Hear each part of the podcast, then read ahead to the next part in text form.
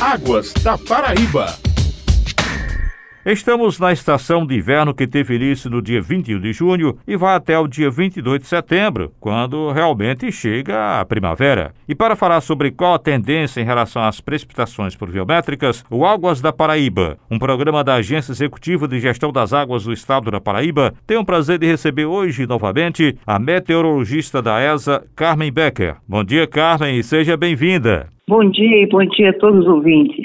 Será que as chuvas vão ter uma diminuição mais acentuada a partir de agora, com a chegada da primavera deste mês de setembro? Qual vai ser a tendência? Sim, sim, com certeza. Nós estamos entrando agora no período normal de estiagem sobre o estado da Paraíba. Ou seja, os períodos chuvosos da região do Sertão e Alto Sertão ocorrem entre os meses de fevereiro e maio.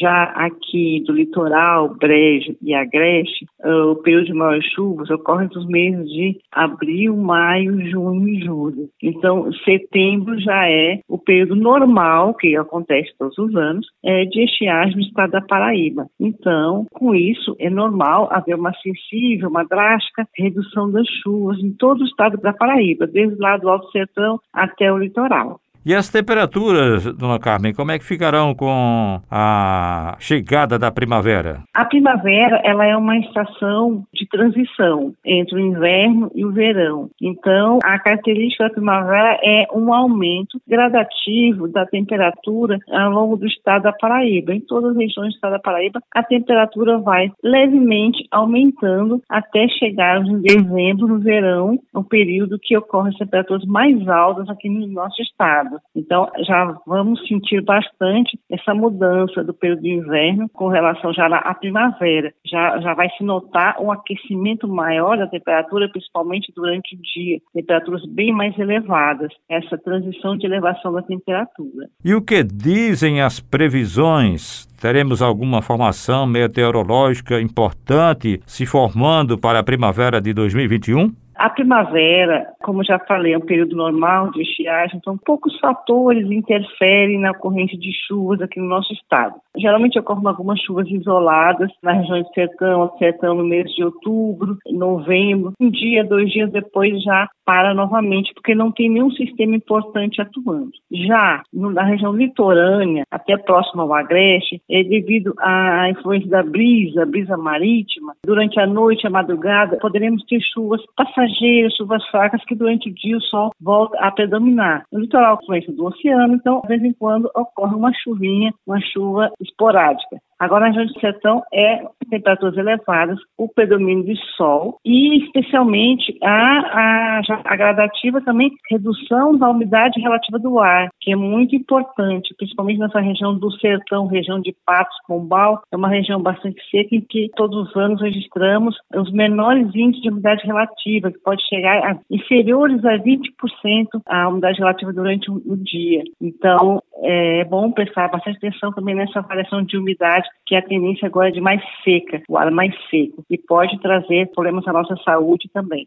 Isso remete ao aumento da temperatura, né, dona Carmen? Isso aumenta a temperatura. Por exemplo, na região do sertão, né, durante a primavera, nós poderemos ter máximas, em média, fica em torno de 36 graus, mais alguns dias ou outros pode chegar a 38 graus na região do sertão. Do sertão, alguns dias a temperatura pode chegar a 36 essa máxima, então bastante quente. Isso geralmente após o almoço, após o meio-dia, de meio-dia e duas horas da tarde, que é a temperatura mais elevada, e a umidade relativa mais baixa. Então, evitar ao máximo fazer algum exercício, algum esforço, né, submeter a essa a temperatura mais alta e, e, a, e a umidade estando muito baixa também. Quem tem condições, é, sugere-se né, evitar exercícios, esforços mais fortes nesse período. Por falar nisso, muita gente confunde temperatura com sensação térmica. De uma forma mais simples, como é que a gente pode explicar essa diferença? A temperatura é o que mede ali, o, o termômetro mede.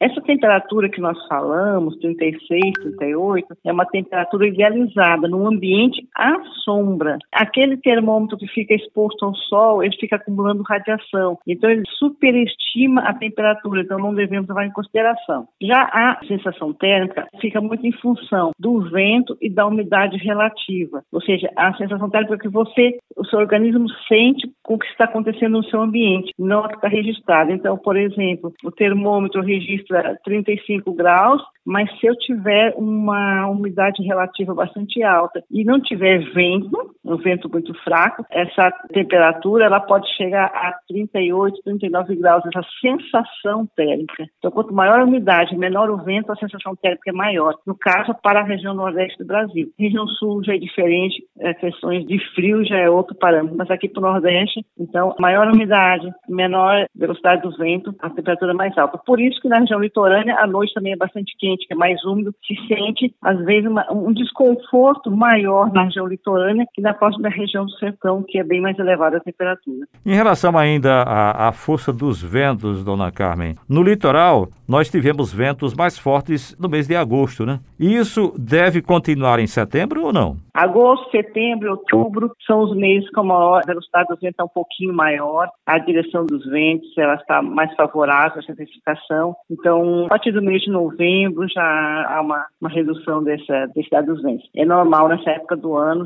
sempre esses ventos um pouquinho mais intensos. Teremos alguma incidência mais forte de laninha ou então El Ninho? Com relação a essa questão global, no momento, nós estávamos com uma situação de laninha, laninha fraca, estamos entrando numa condição de neutralidade. Ou seja, não tem o fenômeno Ninho atuando, nem laninha por enquanto. Então, uma situação bem de neutralidade. A partir do mês de novembro, outubro, novembro, é que nós já temos uma definição se vai seguir para o El Ninho para interferir nas chuvas de 2022 ou uma situação de laninha também para interferir nas chuvas de 2022. Outubro e novembro são os meses chave para a definição desses fenômenos, ou para um ou para outro. No momento, não tem nenhum fenômeno desses atuando.